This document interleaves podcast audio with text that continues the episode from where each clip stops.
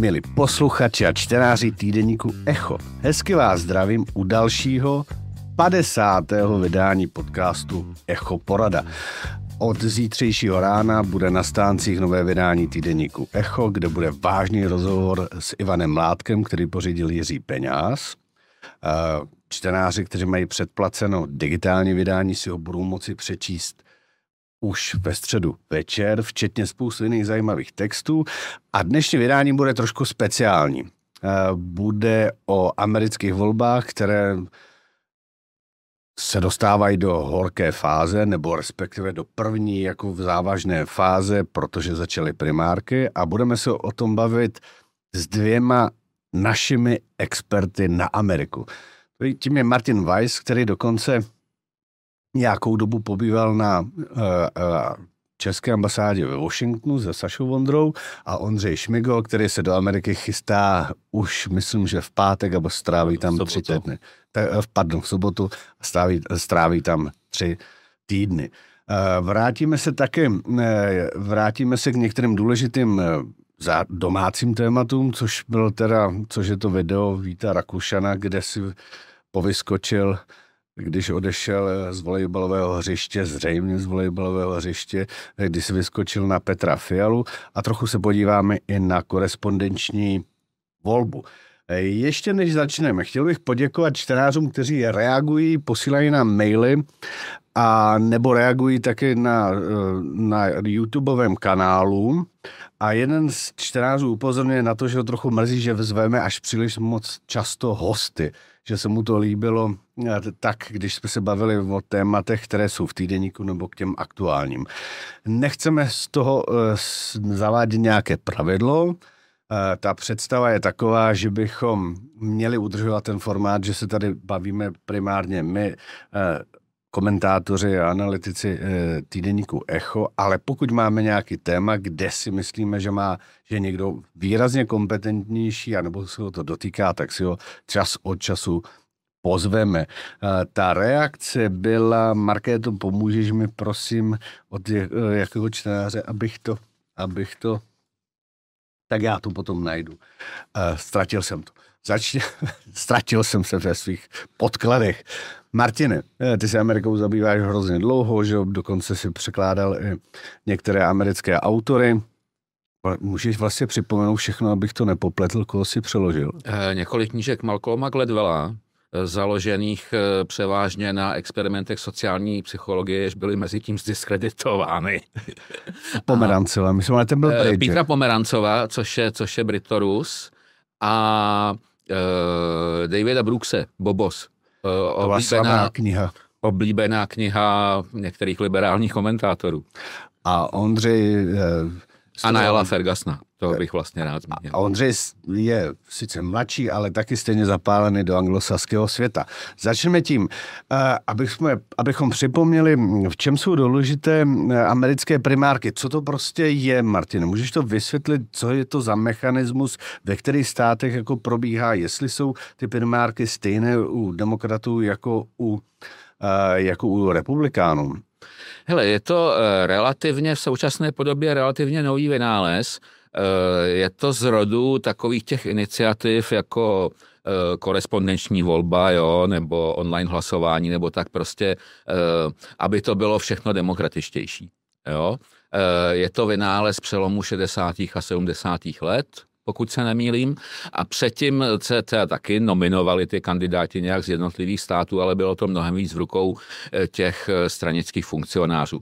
Toho, čemu u nás říkáme stranické sekretariáty okřídleně a v angličtině se tomu okřídleně říká kouzem naplněná místnost. Jo, můžeme si představit si ty, ty týpci s doutníkama tlustejma a, a cylindrama a ty tam rozhodujou o tom, kdo bude tím kandidátem. Jo?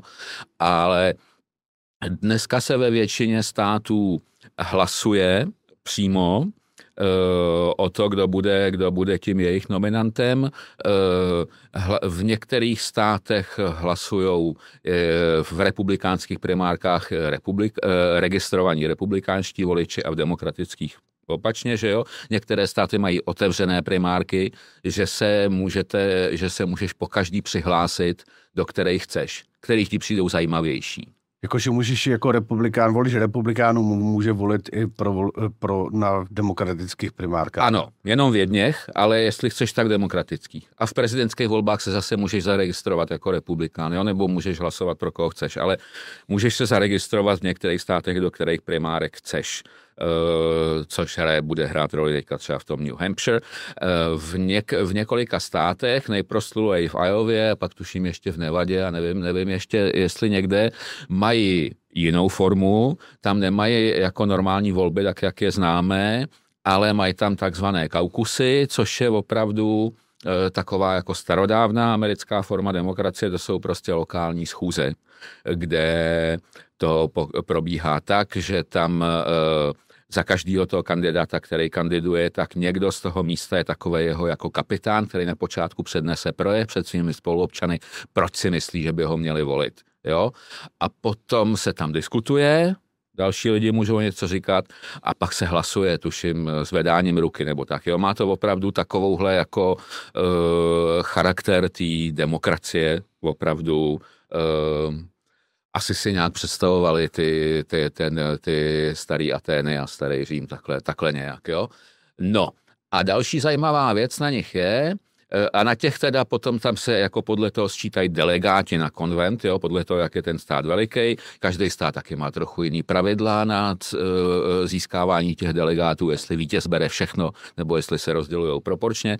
Další zajímavá věc na nich je to pořadí, protože samozřejmě Eh, v těch státech, kde se odehrávají ty primárky brzy, tak to do značné míry ten, eh, ten, eh, tu kampaň ovlivňuje. Že jo? Někdo pro každý vyhraješ někde, tak se s tím kasáš, když do těch dalších primárek už to jako... se stalo teďka v Iově. No to se stane, děje v Iově vždycky, že jo, protože Iowa a New Hampshire jsou ty první. Ale teďka prostě se zase uh, léta ozývají reformátoři, že mm, by to pořadí nemělo být stálý, protože to prostě eh, občanům určitých států dává vlastně úžasný právo ovlivnit, kdo bude kandidátem, ze kterých jsou ty hlasující v těch dalších státech. To jsou vlastně potom Super Tuesday v březnu, to jsou pak jako úplně všichni, který prostě to nikdy nemají už šanci ovlivnit, protože už je hotovo. Jo? Je to stejně u demokratů? Také začínají v Iově? Nebo... Začínají v, právě, jak říkal Martin, tak demokrati jsou takový větší reformátoři a taky jim vadí zažutý Iovy, jestli se nemýlím, která je jako hodně konzervativní a hodně bílá, eh, že to není úplně jako stát, který by reprezentoval celou Ameriku a říká, že to právě ovlivňuje, že by tím prvotním státem měl být někdo, kdo e, nějaký stát, který jako více reprezentativní, jak Amerika to opravdu vypadá. Myslím, že často se mluví o Jižní Karolíně, že je taková jako stát, který víc vypadá. A právě e, ty demokratické primárky jsou, tak jako oni probíhají, ale tenhle rok jsou trochu jako o ničem, protože tam tradičně vždycky, když Eh, kandiduje eh, stávající prezident, tak nemá žádný těžkou váhu jako vyzývatele, takže se počítá s tím, že to bude automaticky Biden, ale právě tenhle rok poprvé, eh, myslím, že nezač, nezačínají oficiálně v Arově, ale teď někde jinde. Ale to se právě Arově nějak nelíbilo a zbouřil se proti tomu a jsou tam, tam jaký kolem Tak a teď se dostávám... Ty, ty dva státy prostě se na tom hrozně lpějí, že jo, Nech, nechtějí otočit uh, Iowa a New Hampshire, které je vždycky tradičně hned po ní. No. A teďka se stane, že se prostě nějaký stát utrhne a vyhlásí si sám od sebe, prima, posune si svoje primárky oproti tomu, jak byly plánované, plánované o týden dopředu, že jo, těm ostatním se to nelíbí, zvlášť proto, že si říkají, no takhle se nám utrhne za chvíli každý stát a posunou si jako primárky všichni e, prostě na leden, že jo. A teď se dostáváme vlastně k tomu důležitému, že jo. Eh, vypadá to tak, že a zvlášť po tom výsledku, který byl v Iově, kdy prezident, nebo kandidát na prezidenta, ex-prezident Donald Trump dostal 51%, mluví se o tom, že to je historický výsledek, a v zásadě i Biden přiznal, že nebo připustil, že to bude jeho hlavní protikandidát, že ti ostatní nemají šanci. Tak za prvé je to pravda, že už nikdo nemá u republikánů šanci, nikdo jiný než Trump aby byl tím kandidátem eh, do voleb. První věc a druhá mnohem závažnější, což bude asi naše čtenáře a posluchače zajímat nejvíc, je to, jak je možné, že tak velká země s takovou velkou tradicí demokracie postaví lidi v seniorském, ve výrazném seniorském věku. U toho Bidena je to ještě mnohem horší, že kdy ta jeho fyzická kondice a věk 81 let je skutečně varující. Tak uh, začněme tím. Má ještě vůbec někdo jiný šanci toho Trumpa vystřídat jako kandidáta, jako republikánského kandidáta? Ale to je věštění tuhle chvíli. To je, to je velké věštění. Já si myslím, jako teoreticky jo, protože vždycky jako se dá říct, no tak uh, Nikki Haley teď udělá dobrý výsledek uh, v New Hampshire, což jako aspekt, Dobrý byla ale třetí, že? No to, to byla třetí vájově, ale podle některých, teď se to může asi zlomit, ale podle asi před týdnem politik průzkumu, tak doháněla Trumpa, mohla by v New Hampshire být první a může se říct, jo, tak to, to nastartuje, potom budou nějak uh, asi čtvrtý stát Jižní Karolina, kde teda ty uh, nevypadá pro ní moc dobře, ale je to i domovský start, tak třeba když tam udělá dobrý výsledek, tak to i nastartuje a mohlo by to jako, mohla by ho nějak časem třeba jako udolat, ale jsou to, nevím, byla šance na takový něco jako je, tak třeba 5% něco takového, že teoreticky šance jako vždycky se dá najít, ale myslím, že velkou pravděpodobností to bude Trump. No i když ten Biden to přepustil, že to vidí, jako že tam bude jeho jednoznačný protikandidát. Můj, můj prostě instinkt, můj pocit je, že to bude Trump, že to nemůže být nikdo jiný. Proto se přiznám, že jsem eh, k těmto primárkám od začátku nepřistupoval s příliš velkým zájmem, protože prostě je to můj instinkt, že to bude ten Trump. Jo. A jediný, eh, co na tom je eh, zajímavý, prostě jaký ostatní lidi se tam vyrobějí, případně pro budoucnost. Jo? A tam vidím, tam je prostě jeden problém, že ten Ron DeSantis měl letos svoji vlastně jedinou šanci protože on už nemůže být floridským guvernérem, eh, tam mají zákon, term limits, jo, že můžeš být jenom, já nevím, dvakrát, eh, to znamená, že skončí příští rok a potom, potom vymizí eh, z celostátní politiky, jo. Sejde z očí, sejde z mysli. Uh, mluví se už o kandidátech na funkci viceprezidenta. Ta bude vzhledem k jejich věku hrozně důležitá asi, že? To se... Kamala Harris to nebude asi, no, to, to asi bude Kamala Harris. Jako, mluví se, podle mě to, vyměnit prezidenta je velmi těžký, uh, uh, vyměnit viceprezidenta je, to je v podstatě narození prezidenta, že to bylo hrozně jednoduchý.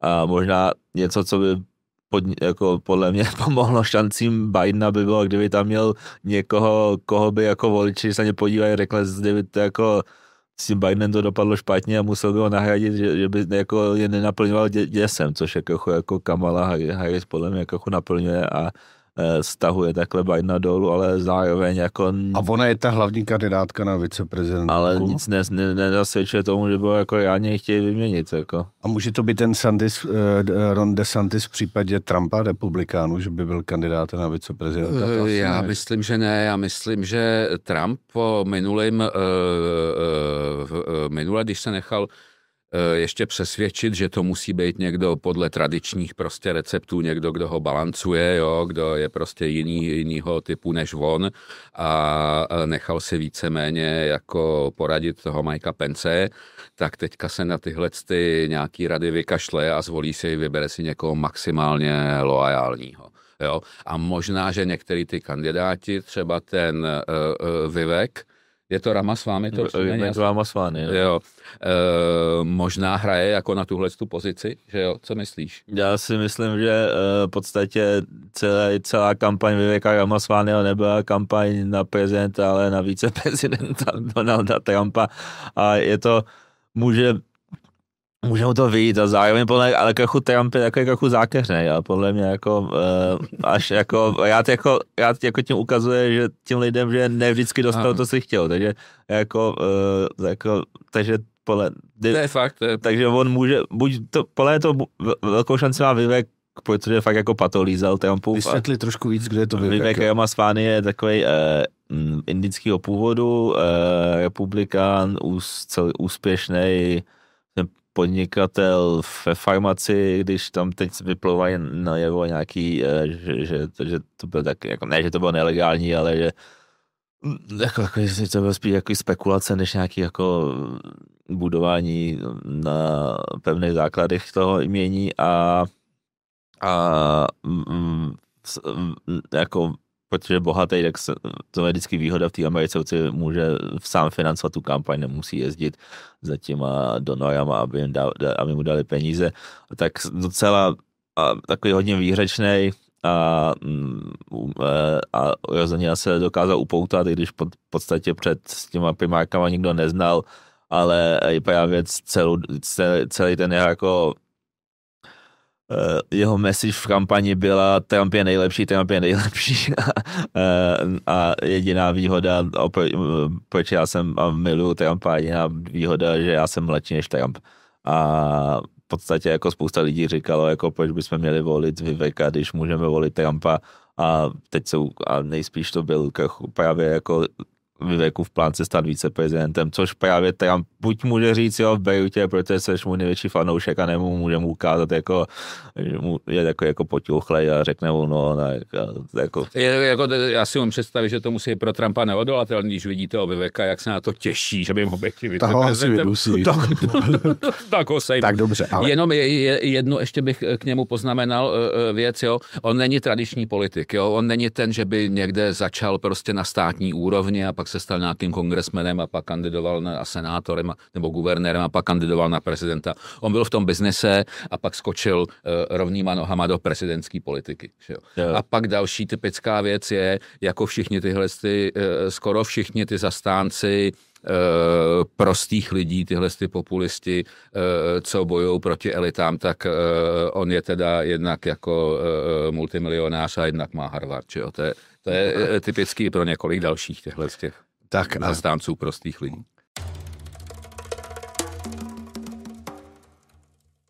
Ta otá- odpověď na otázku, co s tím, když v Americe kandidují tak uh, výrazně staří lidé, jako jsou tito dva. Uh, Donald Trump je evidentně v lepší kondici, že jo? Uh, fyzické. No, jedno, zcela jednoznačně. No, to... Možná, že i mentální, ne? Dá se to tak říct? Já myslím, že teďka prostě už jsou lidi na to nastavení, že budou sledovat, jestli taky se u něj neprojevuje, protože je mu kolik, 80? Ne, 78. 70. Tak, jo, 78, jak tak. Uh, no, ale já to tam jako moc, uh, uh, moc nevidím, jo. Taky u, u Trumpa, který vždycky prostě se říkal, co chtěl, tak se to obtížně poznává, že jo, protože říkal takový, jako řekněme, své volnosti, jako od jak živa. A co si myslíte, že by bylo lepší pro Ameriku a respektive pro nás teda, aby byl zvolen kdo, Trump nebo Biden? Je ten, Biden, je ten Trump tak děsivý, jak vykreslují ty jako česká média nebo evropská média, Víme, že v médiích převažuje ten progresivistický liberální tón. Vidíme to tom nekritickém hanění, jako třeba mm, předchozí polské vlády, nenechání suché nitě na Orbánovi, Podobně ten Trump je tady vykreslován. Samozřejmě, že to není tak černobílé, jak to mm, většina domácích médií jako zobrazuje. Vy máte stejnou hruzu z Trumpa, eh, jak to třeba můžeme číst v českých médiích? Já si myslím, že prostě eh, na to odpoutání od amerického obraného deštníku, ke kterému dojde, Evropa připravená není a za Bidena by se dělal pomalej. Dělal by se, dělal by se stejně jednak a jednak eh, já musím říct, že tím, eh, jak Trump odmítnul přijmout tu svoji volební porážku a začal si vymýšlet, že mu to ukradli, tak tím jako tak nějak u mě skončil. No, no. A ale ta pravdě, zatím je favoritem, je to předčasné pochopitelně, ale zatím je favoritem Trump eh, jako americký voleb. Nebo nasvědčuje to, že by to mírně mohl vyhrát. No teď momentálně myslím, že v Písku má mírný náskok, ale uh, nejsem si...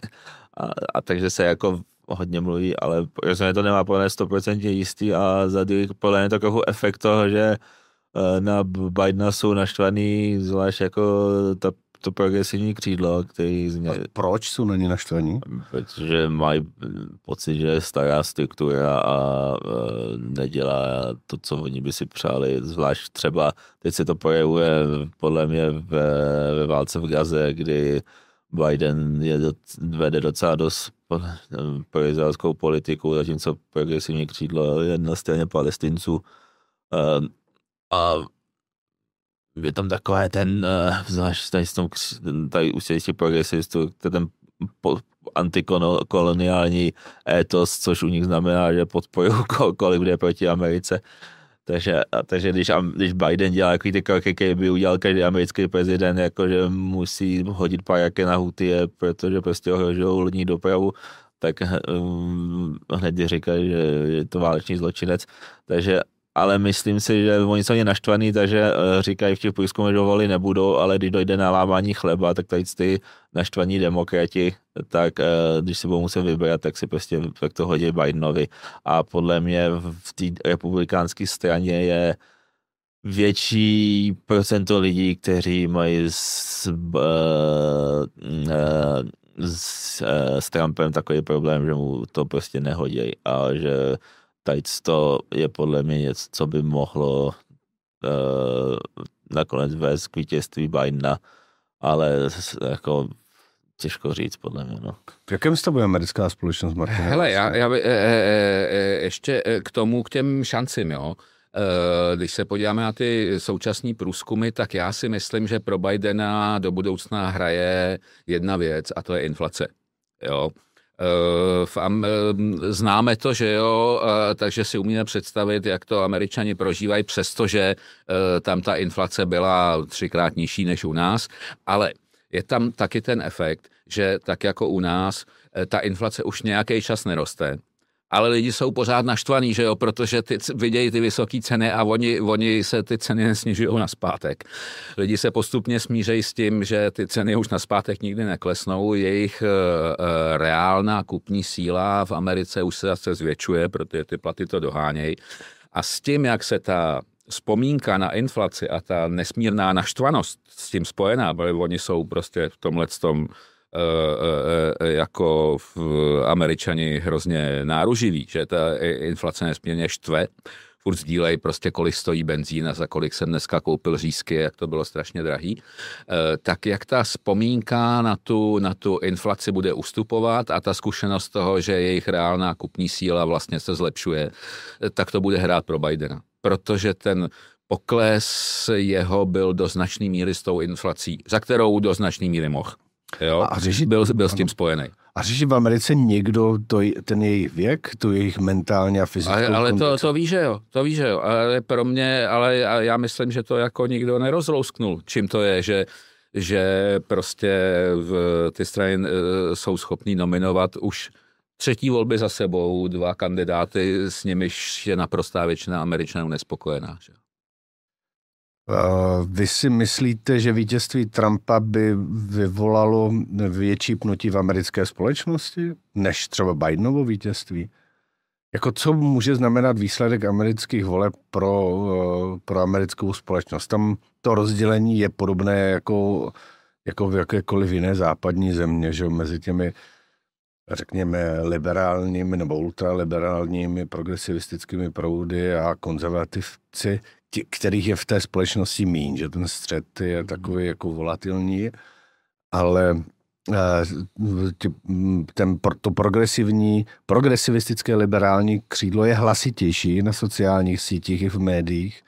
Eh, myslíte, že by to mohlo vést k ještě větší polarizaci na americké společnosti, tak příklad je Kalifornie versus Florida, že? kde v Kalifornii se výrazně snižuje eh, kvalita života, ne životní hmm. úroveň, ale kvalita života. A ubejvá lidí. Těhujou se o tam tak. To je výsledek, to je jako reálný výsledek jako progresivistické hmm. politiky, že? Uh, jo. Jo. jo no, uh, já, no ještě k těm, že, no, že podle mě jako to táhnou tu polarizaci právě ty dvě křídla, ty extrémní křídla, v podstatě obou těch dvou stran, protože když dojde potom jako, na, když mají rozhodnout větší jako američani, tak se ukazuje, že ty takový ty, ty maga kandidáti, či ty Trumpovi kandidáti, tak uh, si vedou o dost hůř, než jako takový ty středoví republikáni a podobně. Je to na u těch demokratů, kdy prostě ty eh, zapálený levičáci, progresivisti, tak jsou méně oblíbený a vedou si hůř než ty středoví demokrati. A ty nejpopulárnější jako demokrati, uh, myslím, v zemi jsou uh, Josh Shapiro, myslím, že se jmenuje guvernér Pennsylvania, senátor uh, Fetterman, který patří rozhodně k, těm, k tomu středu a nebojí se kritizovat vlastně jako to extrémní křídlo. A Možná, jako já doufám, že v tady to naděje, že ty obě dvě strany si nějak uvědomí, že jako velkou část Američanů to nebaví, jako tady ani ta trumprovský křídlo, to progresivistický křídlo, ale zároveň obě tady křídla jsou tak hlasitý, že prostě vedou k té polarizaci, nevím. A je tam... Obě, obě ty strany se vlastně odmítají smířit s volební porážkou, že odmítají akceptovat vítězství té druhý, akorát, že každá to projevuje trochu jinak úměrně svýmu temperamentu ty republikáni poněkud primitivně tím, že tvrdí prostě oni nám to ukradli a vymýšlejí si jako zjevný nesmysly o těch hlasích. Ty demokrati si vymýšlejí věci, jako že prostě byl uh, Trump podporovaný Ruskem, jo, anebo vymýšlejí Eh, různé věci, proč podle nějakého předpisu je prostě nelegitimní kandidát nebo nesmí kandidovat a hledají nějaký úřad, který prostě ho eh, odstraní jo, který opraví tu chybu toho demokratického hlasování. Obě ty strany v podstatě se odmítají smířit s legitimitou volebního výsledku.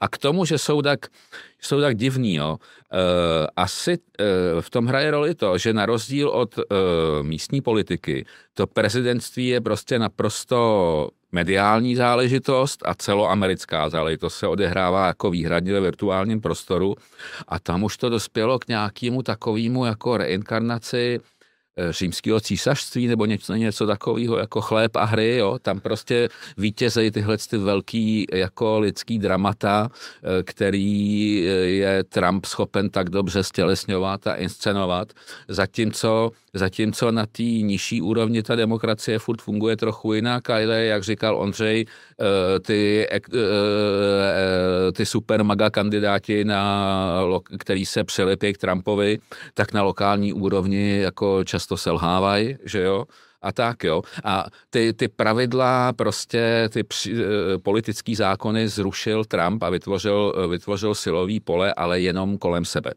Jinde, jako jinde ještě nefunguje. Eh, Trump se potýká s několika soudními spory. No. Kolik je, máte spočítat čtyři nebo kolik je? Nevím. Nevím. Myslíte, že se říkat, nějaký... Můžeme říkat čtyři. Myslíte, že mu jeden z těch eh, soudů jako zabrání v kandidatuře?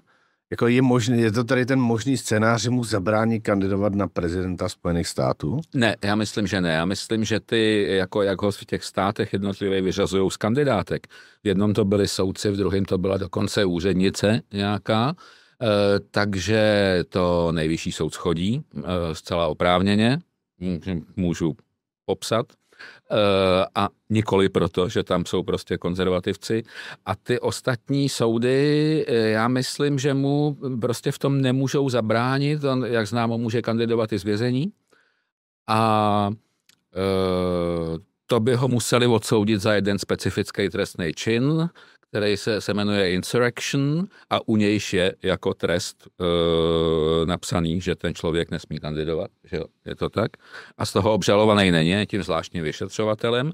A Oni podle v, v průzkumu furt je velká část republikánů říká, že kdyby byl za něco odsouzený, takže by to změnilo možná trochu jejich názor. Já tomu nevěřím, já si myslím, že se prostě už jsou k němu přilepený, že to kouzlo prostě tam nějaký je, jo, nějaký to pouto a že, že to nemůže nic změnit. No. Další věc pak je, že ty, eh, ty soudy trpějí různou mírou, eh, ty žaloby trpějí různou mírou pofidernosti. Byly takové, bylo takové napětí ve, eh, ve spo, v americké společnosti někdy tak velké, jako sledujeme dnes, nebo je to extendováno médii, sociálními sítěmi?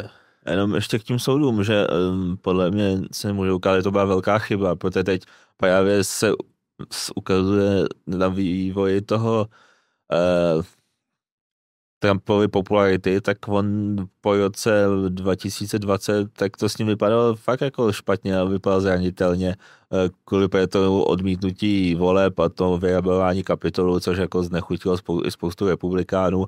A potom ty midterms 2022, kdy ty jeho kandidáti jako neuspěli a vypadalo se, že prostě Maga je vyčerpaná. A ukazuje se, že ve chvíli, kdy začal stoupat tak to přišlo s tou pevní žalobou. Kdy... Jste po třetí použili slovo MAGA, myslím, že by bylo dobře ho vysvětlit. To je uh, Make America Great Again zkrátka, což jako je jo, Trumpův slogan a říká se tak jako tím, tím jeho zastáncům, jako MAGA křídlo, MAGA republikáni. A Používají to jako přídavný jméno pa... i dneska, že jo? Jo, jo. A... Když chceš být zvlášť dobrý, tak napíše, že jsi ultramaga. a právě, a že s tou pevní žalobou začl, vznikl ten jako m, mm, efekt u republikánů, jako m, mm, musíme jako se postavit za Trumpem, protože na ně útočej. A že možná, kdyby nepřišly žaloby, tak třeba Desanty, no Haley, no kdokoliv jiného by ho dokázal jako porazit, ale tím jako... Ten prostě... hysterický způsob vyrazit ho ze hry ho v zásadě posiluje. To mám stejně ten dojem, ale já tomu, tomu, tomu nerozumím tolik. To rozdělení té společnosti je uměle, mediálně eh, podpořené především sociálními sítěmi, nebo je to reálné v té americké společnosti? Jako, tak já si myslím, že Amerika byla rozdělená už jako předtím, jako největší rozdělení byla že občanská válka a potom 60. léta to podle mě... Tak to je dost, to je kolik, 150 let, 200, no, ale, skoro 200 Ale 60. let a teď jako 20. Vím, století, hippies, tak no. jako hippies a tak a Větnam, tak to ta Amerika byla podle mě mnohem více rozdělená. Myslíš si to taky, Martine? No v tom neklidu společenským už to bylo horší, jo? Co se ten, než byly třeba ty demonstrace uh, uh, toho v tom, v tom uh, létě Black Lives Matter, jo? To v 70. letech byl terorismus regulérní. Jo.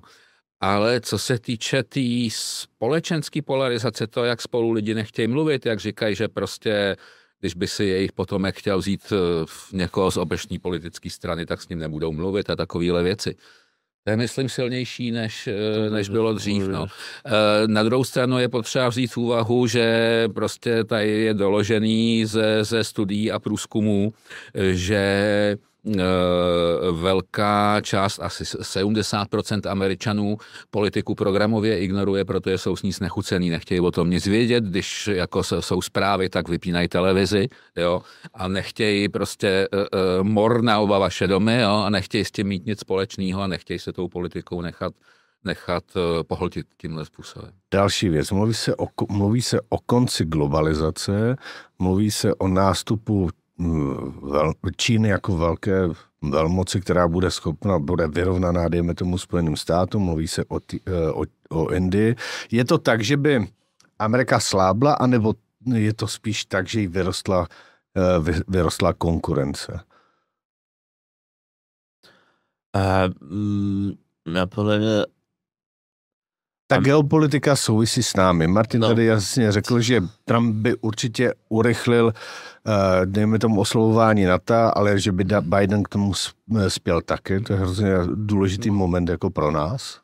Já si myslím, uh, no, že Amerika pořád má na to, aby bylo, udržela si tu pozici velmoci, že kteří částečně samozřejmě Čína roste, ale tam má vlastní problémy. A jestli opravdu dokáže nahradit Ameriku, je podle mě disk, diskutabilní, ale podle mě problém je, jako, že v ta Amerika jako musí chtít, aby byla tím tím, tou velmocí, tím hegemonem a, a třeba, co se ukazuje třeba Silicon Valley po, nějak, po letech, kdy se říkalo, že Silicon Valley už je za Zenitem, že nepřišlo nic nového, tak najednou teď se objevá AI a, a zase vypadá, že Amerika jako na vrcholu technologie, jako Evropa se s ní nemůže vůbec srovnávat jako ve většině jako odvětví a řeší se, že třeba Amerika si zlikvidovala obraný průmysl, takže když došlo na válku, tak to prostě nedokáže, to co ukazujete na Ukrajině, že nedokáže, vlastně celý západ nedokáže zásobovat Ukrajinu municí. A podle mě, ale zároveň jako američani mají takový ty nouzový zákony, který byly aktivní ve válce nebo v, v případě ohrožení a dokázali by na to najet, jenom musí chtít a právě jak ta, tam ta Trumpovský křídlo, který jako říká, jako už jsme se starali o svět dál dost, musíme se stáhnout ze světa, musíme se starat jako jenom hlavně o Američany a na druhé straně to křídlo demokratů, který jako říkají, jako Amerika je nejhorší na světě, eh, jsme jako neokolonialisti a měli bychom jako se stáhnout ze světa, protože tam jenom pácháme zlo, tak tady ty dvě tendence jako tu, vlastně, tu americkou sílu nějak jako umenšují. Jak se může projevit uh, americká předvolební kampaň na podpoře Ukrajiny? Vojenské podpoře Ukrajiny? Uh, tak no to v tom kongresu působí docela velkou paseku, že jo, tam prostě se, se kolem toho děje. Mně by přišlo vlastně, že by bylo od Zelenského šíleně chytrý, kdyby se pokusil trochu to hrát odvážně a taky anticipovat budoucí vývoj a nějak malinko naznačil, že podporuje tu myšlenku republikánů, kterou, kterou republikáni teda zase e, e, jako e, říkají, že podmiňují nebo někdy, že tu další pomoc Ukrajině a to, aby, aby Biden zabezpečil jižní hranici Spojených států. Jo? To mi přijde, že je právě extrémní ukázka té politické polarizace, že jedna, jedna z těch věcí, co ty extrémní levičáci v politice a v institucích jako chtějí, je, že oni neuznávají e, prostě hranice, oni neuznávají, oni pro ně nic jako ilegální imigrant ne, neexistuje, oni chtějí, aby jich přišlo co nejvíc. A to je extremistický postoj a je otázka, jestli je Biden ochoten uh, se, jako jít proti ním Jo? A kdyby Zelenský naznačil, že těm republikánům rozumí a že by Biden e, e, jako měl tu jižní hranici zabezpečit, tak to by byl teda zajímavý tah. No. Tak to uvidíme, si to udělá. Nicméně, no, jak se to bude dál vyvíjet, ta podpora? Jaká podpora Spojených států je naprosto, naprosto klíčová pro to, aby se Ukrajina udržela při životě. Může se, teda, může se třeba stát, že ještě před začátkem amerických voleb proběhne nějaké jednání o proběhne nějaké jednání o mírovém uspořádání na Ukrajině nebo ukončení té války. Něco takového může se stát. Může se stát, že se dramaticky sníží podpora Ameriky. Eh, to jsou dvě věci. E, dramaticky podpora se snížit může, ale myslím si, že o tom do toho by se musel vložit Trump, protože přece jenom i většina i těch ostatních republikánů by se nechala odradit pocitem, že jakkoliv s tím třeba nesouhlasej, tak dneska už je do, tý, eh, do toho americký prestiže nainvestováno tolik, že prostě nemůžou uh, jen tak otočit. Jo? A co se týče jednání, to je jiná věc, protože pokud já tomu rozumím, tak Putin o něj momentálně nestojí. Má, má, má pocit, že je situace pro něj... No, to, a bude to téma amerických voleb, nebo jak, to, co bude hlavním tématem amerických voleb? Americkým pole hlavním tématem bude ekonomika. A jako určitě to bude nějaký téma, bude to, to velký téma, ale fakt je, že prostě většinu Američanů e, zahraniční politika až tak nezajímá a nerozhodují se podle ní. A leda, že by to třeba tam zahrál, jako nějak spojil s domácí ekonomikou, říkal, jako máme se špatně, protože místo toho, aby jsme dávali peníze na naše lidi, taky dáváme na Ukrajinu, tak takhle by to mohl třeba nějak spojit, ale hlavní téma bylo prostě, jak se žije v Americe a ne, co dělají Američani v zahraničí. Tak, Martine, chceš k tomu ještě závěrem něco říct, než přejdeme do druhé části našeho podcastu? Eh, ne, já si myslím, že eh, to, to, to, ty, ty volby budou vždycky o ekonomice, budou o té teda o imigraci, to myslím, že do toho ty republikáni uh, protlačej a jinak, že to bude prostě gladiátorský souboj těch dvou. Jo, Trump má bezvadný Instagram, jako skvělej, vtipný, prostě má ty hlášky dobrý. Jo, a... Ukazoval ten White House jako, jako dům seniorů, že jo? No, jako, jako vtipný to asi a zábavný to asi bude, že jo? Nebude to jenom...